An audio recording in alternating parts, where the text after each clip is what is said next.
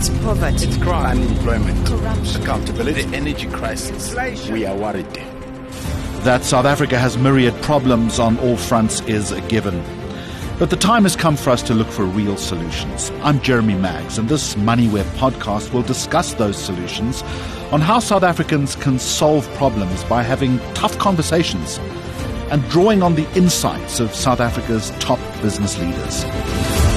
Welcome to Fix SA. Hello, everybody, and welcome to another episode of Fix SA. These are conversations committed to finding solutions and approaches to the complex and multifaceted issues facing South Africa. Now, Colin Coleman is a leading South African businessman, academic, and public figure. A former partner of Goldman Sachs, he was the chief executive officer, Sub Saharan Africa.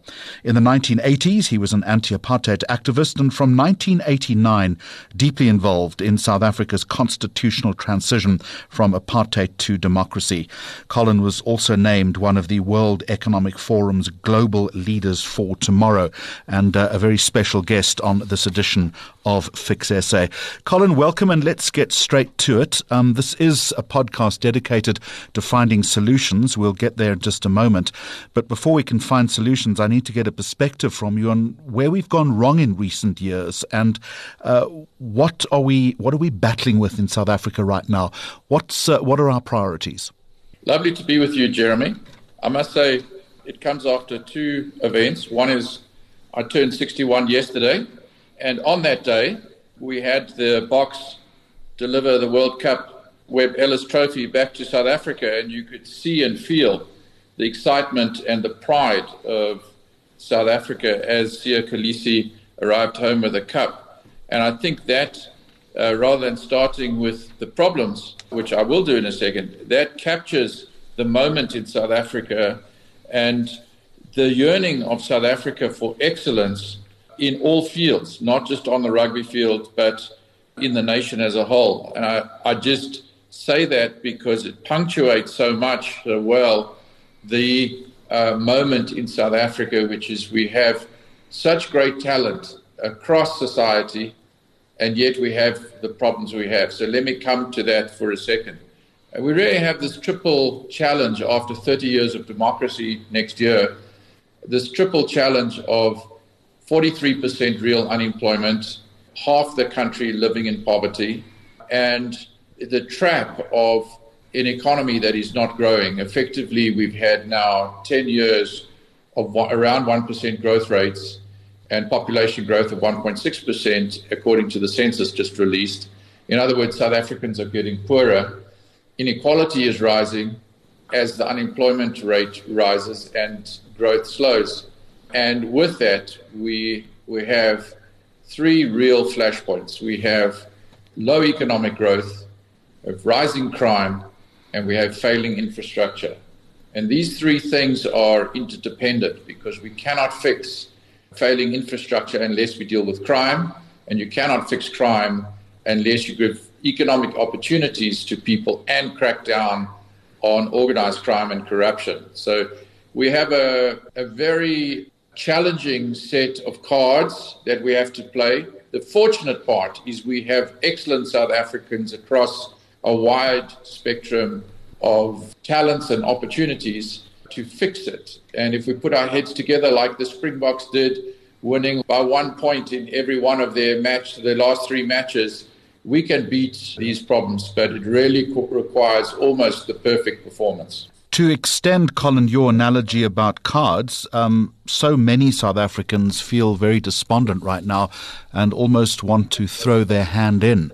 Um, how do you convince them not to do that? It is overwhelming. You know, it is overwhelming but, you know, my lifetime, as I said, I've just turned 61, we have come through so many times where one has felt overwhelmed. You know, the 1980s, when I was a student leader in, in conscription activists in the underground of the African National Congress, it was so overwhelming that one felt with the level of repression, the level of detention, the level of torture, suffering, uh, that we were going to have an implosion. And certainly we came close to a racial explosion in 1994. and I was deeply involved in the negotiations that brought Buthelezi into the elections. But we were literally destined for what Rwanda went through in 1994, a million people dying. And the security forces then felt that there was enough weapons stored in South Africa, which, if used, was going to result in that kind of calamity that, you know, we forget now just how challenging South Africa was in a very different way. Now we're in a, this position where we can't just click our fingers and fix it. There's no CODESA negotiation is going to fix unemployment. But certainly by pulling together, we can overcome it. But that requires a national, a national urgency and a national unity and leadership. And, you know, people don't feel we have the leadership. And there are these kind of clashing forces, these people that want to extract and effectively accumulate and on the one hand, and then there's this mass of people, they're seen yesterday with this kind of celebration of the rugby victory, of yearning for this excellence to be brought together, yearning for talent to combine black and white talent, poor and wealthy, business and civil society, to get South Africa working again. But I do not blame any single South African for feeling overwhelmed. Colin, let's pick up on that word talent that you've used a couple of times in that answer. Um, no one is doubting that we don't have the talent in this country, and I think that there is a willing majority of people who do want to fix things. The challenge, of course, the difficulty is how to corral that talent. Uh, towards working in one positive direction. I guess you'll tell me it is predicated on better leadership. You've referenced that already. But what other thoughts do you have in that respect? Yeah, you know, it is both ground up, bottom up, and top down. So we need a bottom up process. Uh, you know, we, we just celebrated 40 years of the United Democratic Front, and there was a UDF 40 campaign which was attempting to effectively get act, what they called active citizenry on the move, uh, meaning people in their communities, in the schools, in the police, in uh, communities with uh, community policing, you know, mirroring what happened in in the 1980s with the formation and mobilization of people's power in the United Democratic Front. Get that bottom up mobilization of people to confront all the wrong elements in society and to isolate them and get the better parts of South Africa mobilized.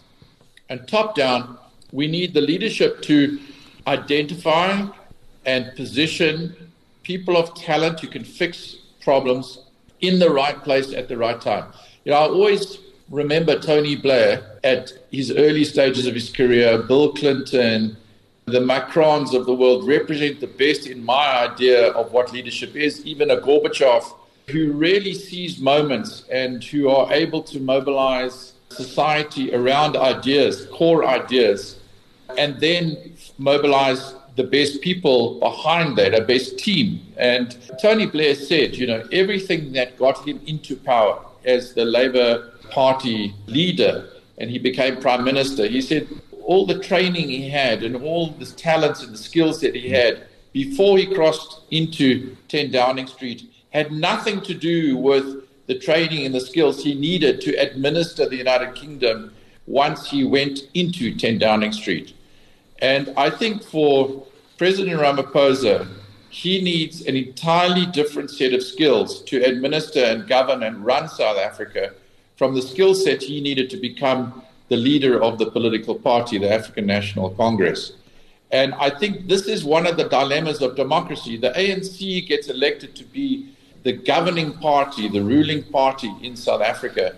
And yet, many of the skills in the ANC are not suited to administering and executing on the policies of the ANC. So, some people think they have the wrong policies. Other people think they have perfectly good policies, but they are wanting in respect of administering Eskom, Transnet, the health system, the education system. I can tell you from the work I did at Goldman Sachs in the two decades of freedom, we're now about to uh, enter the third decade of freedom, that when you look at expenditure, and we have the medium term budget statement today, of the state on education and health relative to emerging markets, we have exactly in line or better levels of expenditure as a percentage of GDP in health and education than most emerging market countries. But our outputs in terms of literacy, in terms of life expectancy, and so on, lag significantly those same emerging mm. markets. So you've got to say our system, our outputs are failing,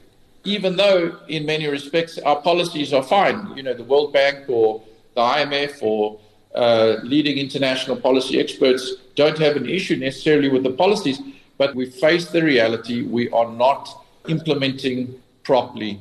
And in certain respects, I think we have wrong policies. Uh, I'll get onto that on economic growth and so on. I think we, we lack imagination. But the, certainly the, the central point is the skills you need to administer a complex country like South Africa are not there at this point in time, and we need to mobilize them. So, what are those skills? Look, I have a history, as you put it at the beginning, combining a political experience and a management business experience. I think the skills that we lack are the latter. We lack management and business experience in administering the state. So there is a lot, not just corruption, but there's a lot of wasteful expenditure. Expenditure on things, for example, we should have an e government system which removes a lot of the expenditure that's there on back office processing.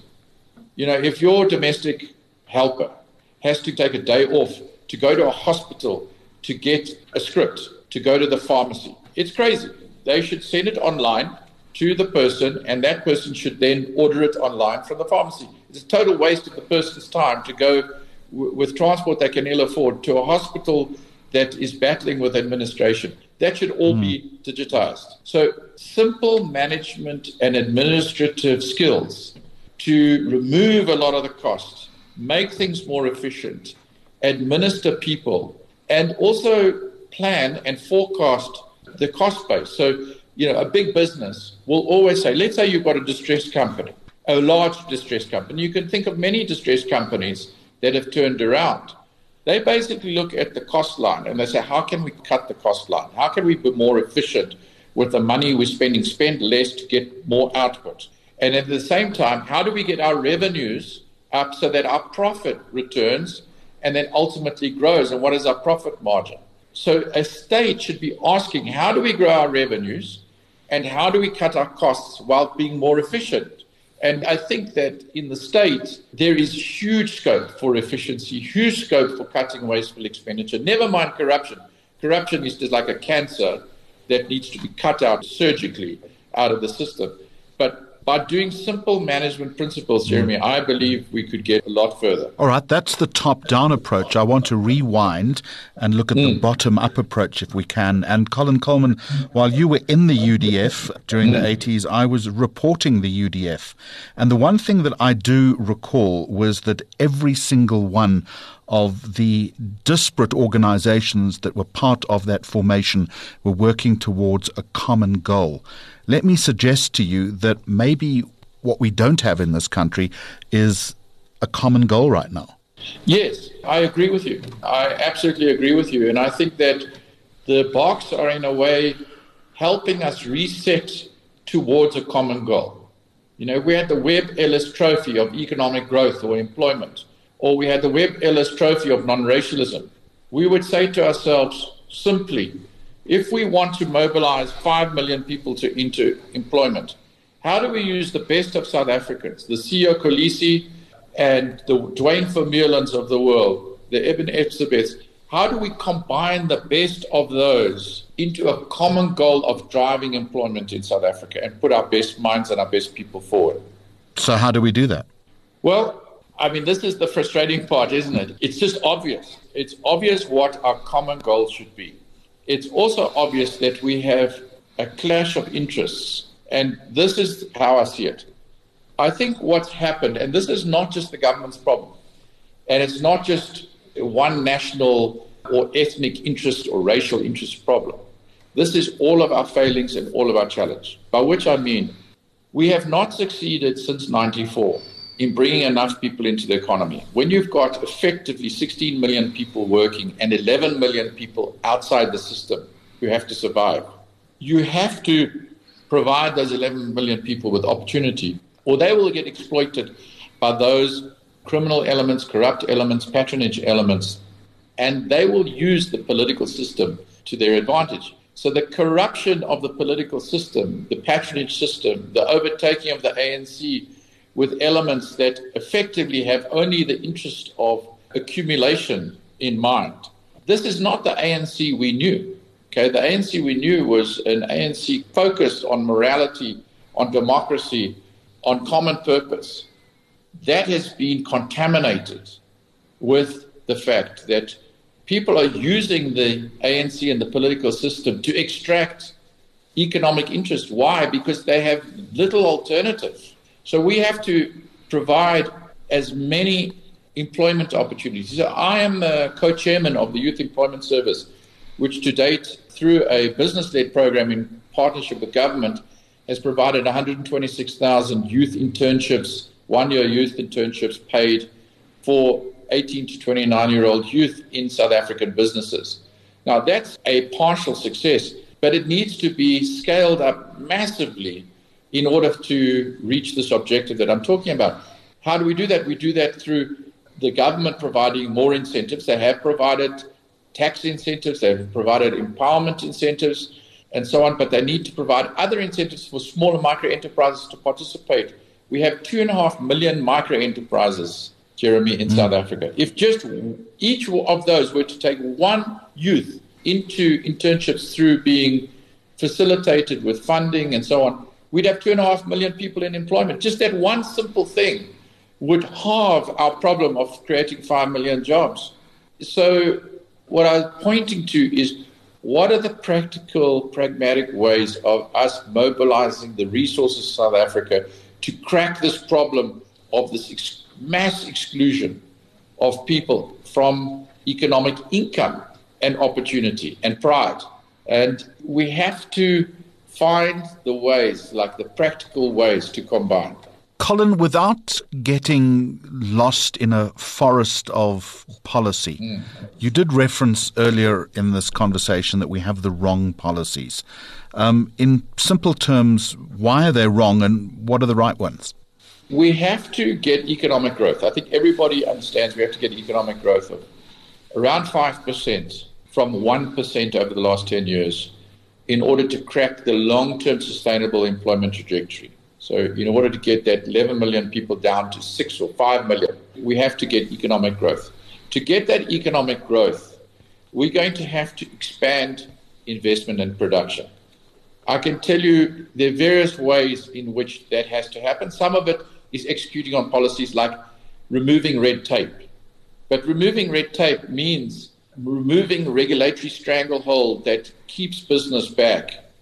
And it can be simple licensing, but it can also be empowerment rules, or it can be regulatory rules around restricting monopolies and things like that. So there are a bunch of those that need to be either tweaked or removed or changed. Then expanding production is really about getting the productive factor moving.